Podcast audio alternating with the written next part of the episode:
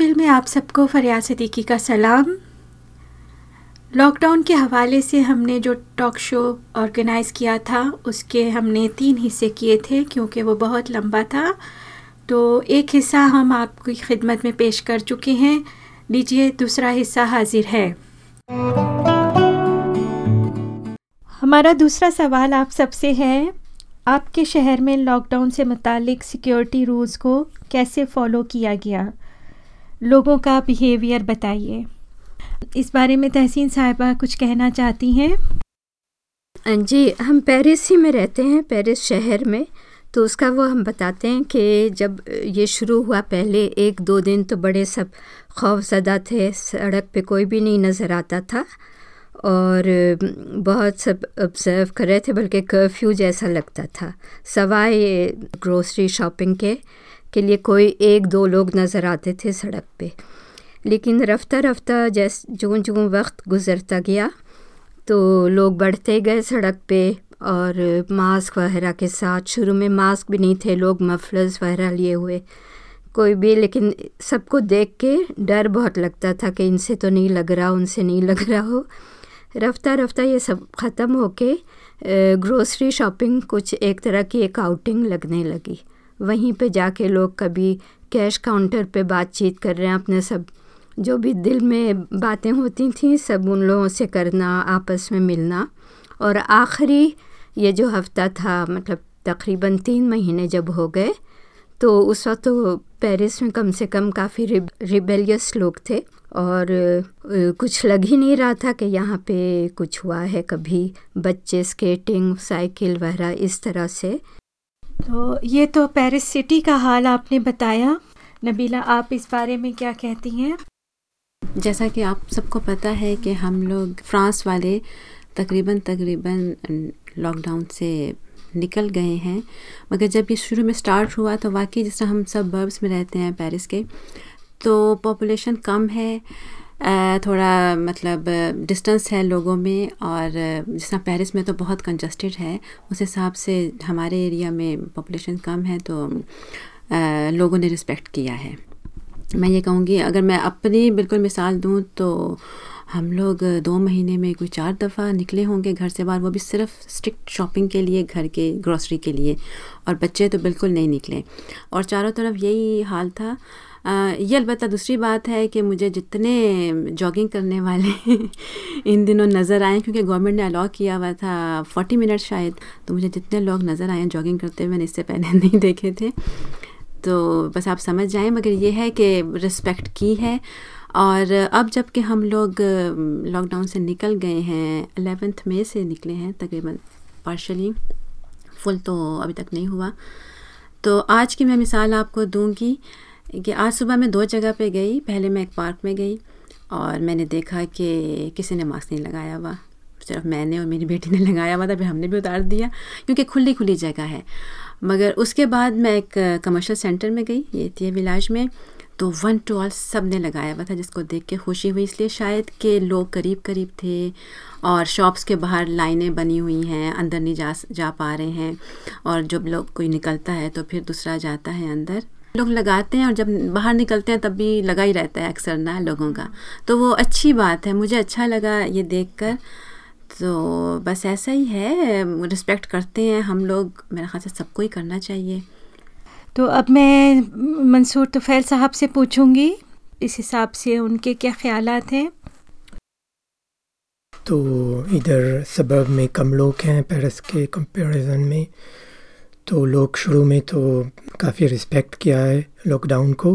तो हम मैं अपनी बताऊँगा, जैसे हमने किया है तो हम सिर्फ़ एक या दो दफ़ा हफ़्ते में निकलते थे और सिर्फ़ ग्रॉसरी शॉपिंग या मेडिसिन ख़रीदने के लिए।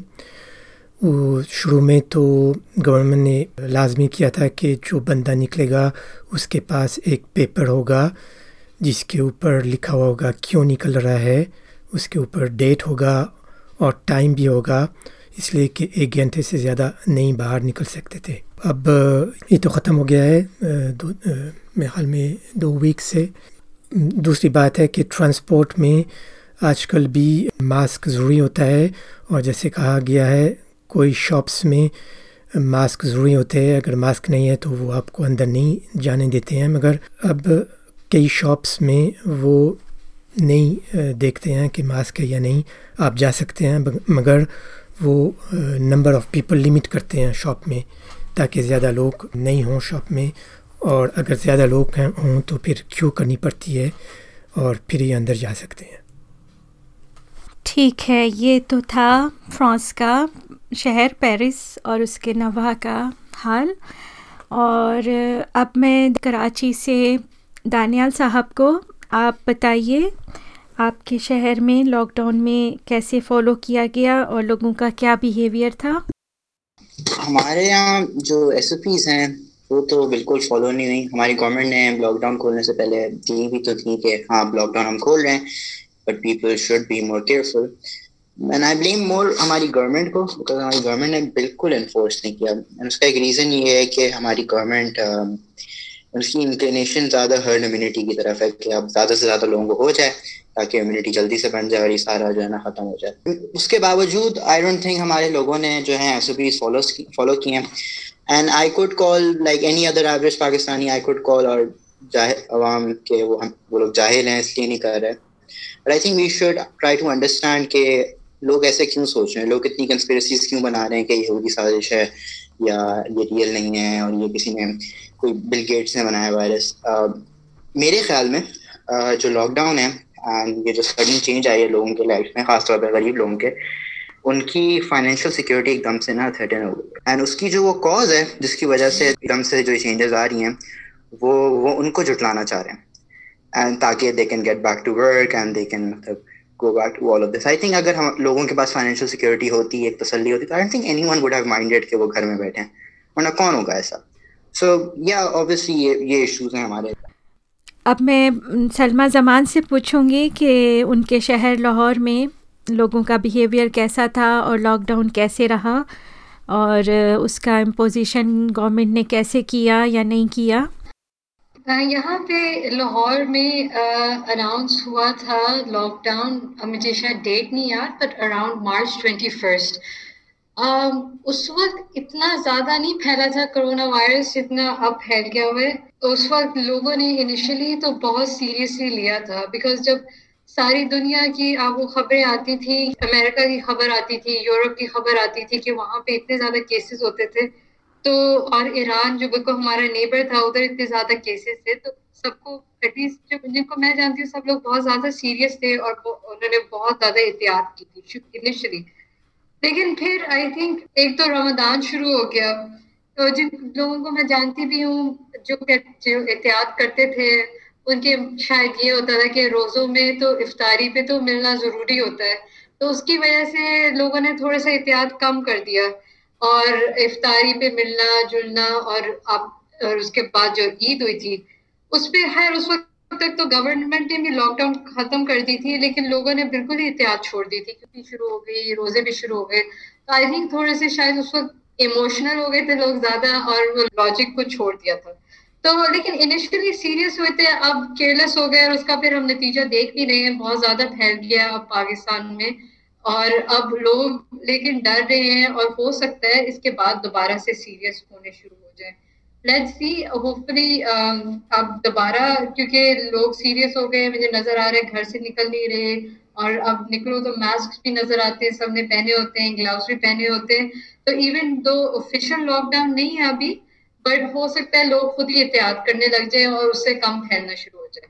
क्योंकि हर्ड इम्यूनिटी तो बहुत देर से उसका मतलब मतलब पता नहीं कब होगी और कैसे होगी तो उसका तो कोई आसान नहीं लगते। दूसरा हमारे लोग जो हैं वो थोड़े से आई थिंक बोल्ड है मुझे कोई और लफ्ज नहीं समझ आ रहा, बहुत ब्रेव है। जब अबू बताते हैं, जब 1965 वॉर भी हुई थी तो जब भी सायरन बजता था तो सारे लोग छत पे चढ़ जाते थे फाइटर जेट्स को देखने के लिए। तो हम लोग ज़्यादा डरते नहीं हैं। अब इस चीज़ की अच्छी ये अच्छी भी बात है और ये नेगेटिव भी बात है। तो इसलिए भी हमने आई थिंक थोड़ा केयरलेसनेस दिखाई थी जब सबने कहा कि कोरोना वायरस फैल रहा है और स्पेशली क्योंकि रोज़े चल रहे थे और ईद थी सबने कहा छोड़ो कोरोना वायरस हम लोग तो कुछ भी कर सकते हैं हम तो निकल सकते हैं हमें तो कुछ नहीं होता। लेकिन लेट्स सी अब मुझे उम्मीद है कि ज़्यादा लोग सीरियस होते जा रहे हैं और ऐसा आहिस्ता से चीज़ें बेहतर होती शुक्रिया सलमा। आपने बहुत अच्छा नक्शा खींचा। अब मैं पूछूँगी वर्दा जमान से कि वो क्या इस बारे में कहती हैं। थैंक यू मेरा ख्याल है बहुत अच्छा पता चल रहा है सबसे कि क्या कैसे लोग रिएक्ट कर रहे हैं हर जगह। जो सलमा ने चीज़ें बताई उसके अलावा मैं एक चीज़ बत, बताना चाहूँगी लाहौर के लोगों के बारे में। मेरा ख्याल है कि हमारे लोग थोड़ा सा गवर्नमेंट और अथॉरिटी से डरते भी हैं। जिसकी वजह से फ़ौरन लोगों को लगता है कि अगर वो बीमार हैं या उनके कोई सिम्टम्स आ रहे हैं तो उनको ये लगता है कि उनको पुलिस या गवर्नमेंट पकड़ के ले जाएगी। इसकी वजह से काफ़ी ऐसा भी सुनने में आ रहा है कि कुछ लोग बीमार होते हैं, लेकिन वो कभी अपना टेस्ट नहीं कराते, किसी को बताते नहीं हैं और वो खामोशी से बस अपना काम मतलब करते रहते हैं, जिसकी वजह से और फैल भी रहा है। और इस तरह अनफॉर्चुनेटली इस तरह काफ़ी लोग फौत भी हो रहे हैं और जो प्रोसीजर्स होते हैं सेफ़ फ्यूनरल्स के, वो भी फॉलो नहीं हो रहे।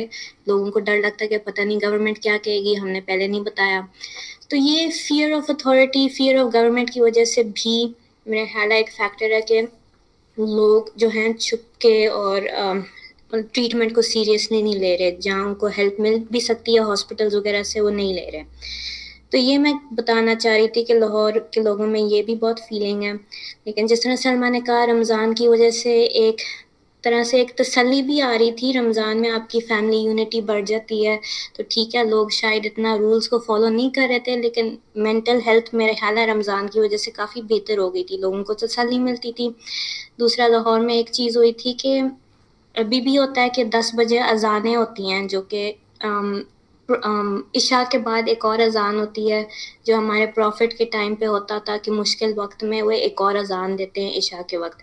उससे मुझे लगता है लोगों को तसल्ली होती है तो ये चीज़ें, अच्छी चीज़ें भी आ रही हैं, लोगों की यूनिटी बढ़ रही है, लेकिन एट द सेम टाइम लोग डर भी बहुत रहे हैं गवर्नमेंट और अथॉरिटी से।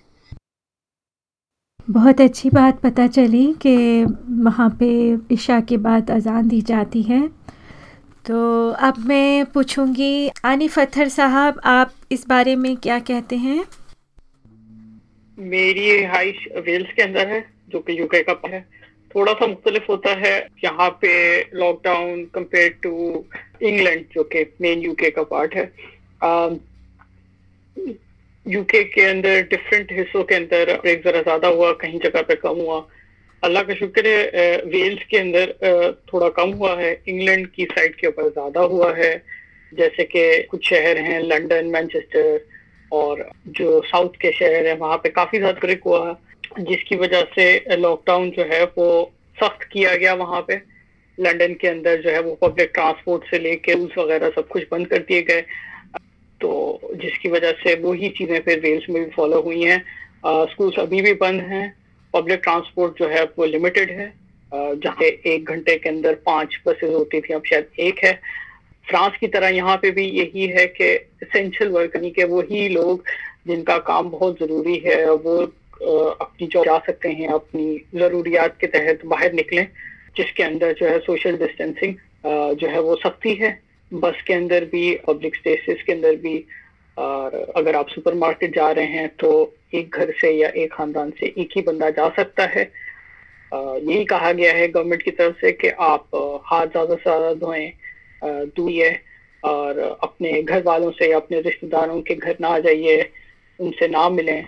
और जहाँ तक बात है बूढ़े लोगों की, और वो लोग जिनको पहले से ही कोई तकलीफ़ है, जैसे कि अस्थमा है या कैंसर है या और भी कोई दूसरी बीमारी उनसे उनको कहा गया कि वो बिल्कुल घर से ना निकले।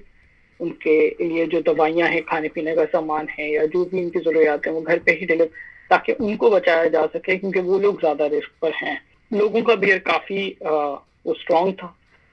शुरू में काफ़ी परेशान थे कि उनकी आ, जो है वो इनकम का क्या होगा जिन लोगों की चलेगी लेकिन गवर्नमेंट ने उनको तसली दी। गवर्नमेंट पे यहाँ पे हमें जो है वो बोरिस जॉनसन की तरफ़ से लेटर दिया है घर पे, बताने के लिए, समझाने के लिए।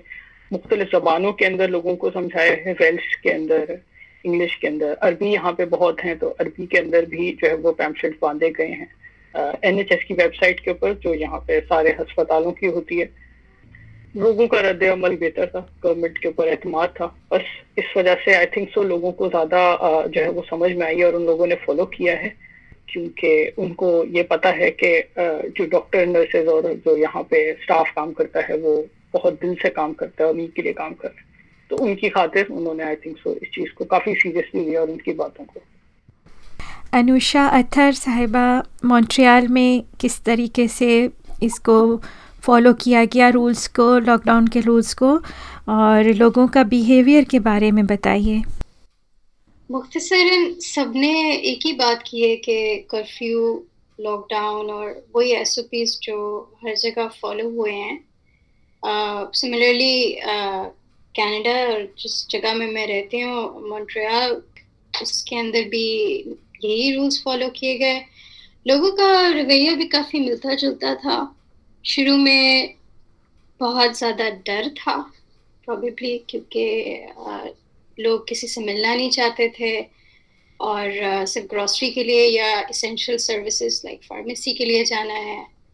और शुरू के कुछ वीक्स में एक पेनल्टी भी इम्पोज हुई थी कि अगर आप दो से ज़्यादा रेजिडेंशियल एड्रेसेस एक जगह पे मौजूद हैं तो उन पे 2000 कैनेडियन डॉलर्स का फ़ाइन हो सकता है। आपके नेबर्स अगर कोई ऐसे बंदे को देखें जो आपके घर का, का रिहाइश पजीर नहीं है तो वो पुलिस को कॉल करके आप पे फ़ाइन लगवा सकते हैं। सो so, इस तरह की काफ़ी केसेस हुए। उसके अलावा स्कूल्स कॉलेजेस यूनिवर्सिटीज़ सब बंद थे ऑफ़िस वर्क फ्रॉम होम हो गए। In the past few days सूरत हाल काफ़ी चेंज हो चुकी है। लोग सोशल डिस्टेंस डिस्टेंस में होके गेम्स खेल रहे हैं। पार्क्स में बैठ रहे हैं, बगैर मास्क के बैठ रहे हैं, जब किसी मॉल के अंदर या हॉस्पिटल में जाते हैं तो वो वही प्रोसेस फॉलो होते हैं, जिसमें वो आपका टेम्परेचर चेक करते हैं और आपसे कुछ सवाल पूछते हैं कि आप कोविड नाइन्टीन पॉजिटिव हैं या नहीं है क्वेश्चन होता है, एक पर, एक बंदा ही जा सकता है एक टाइम पे। So other than that life is going back to normal लोगों का behaviour were quite different it's almost the same जो मैंने देखा तो मैं इसमें और कुछ ऐड नहीं करना चाहूँगी. थैंक यू तो यहाँ पे दूसरा हिस्सा ख़त्म हुआ. तीसरे और आखिरी हिस्से के साथ जल्दी हाजिर होंगे. तब तक के लिए इजाज़त दीजिए. खुदा हाफिज़.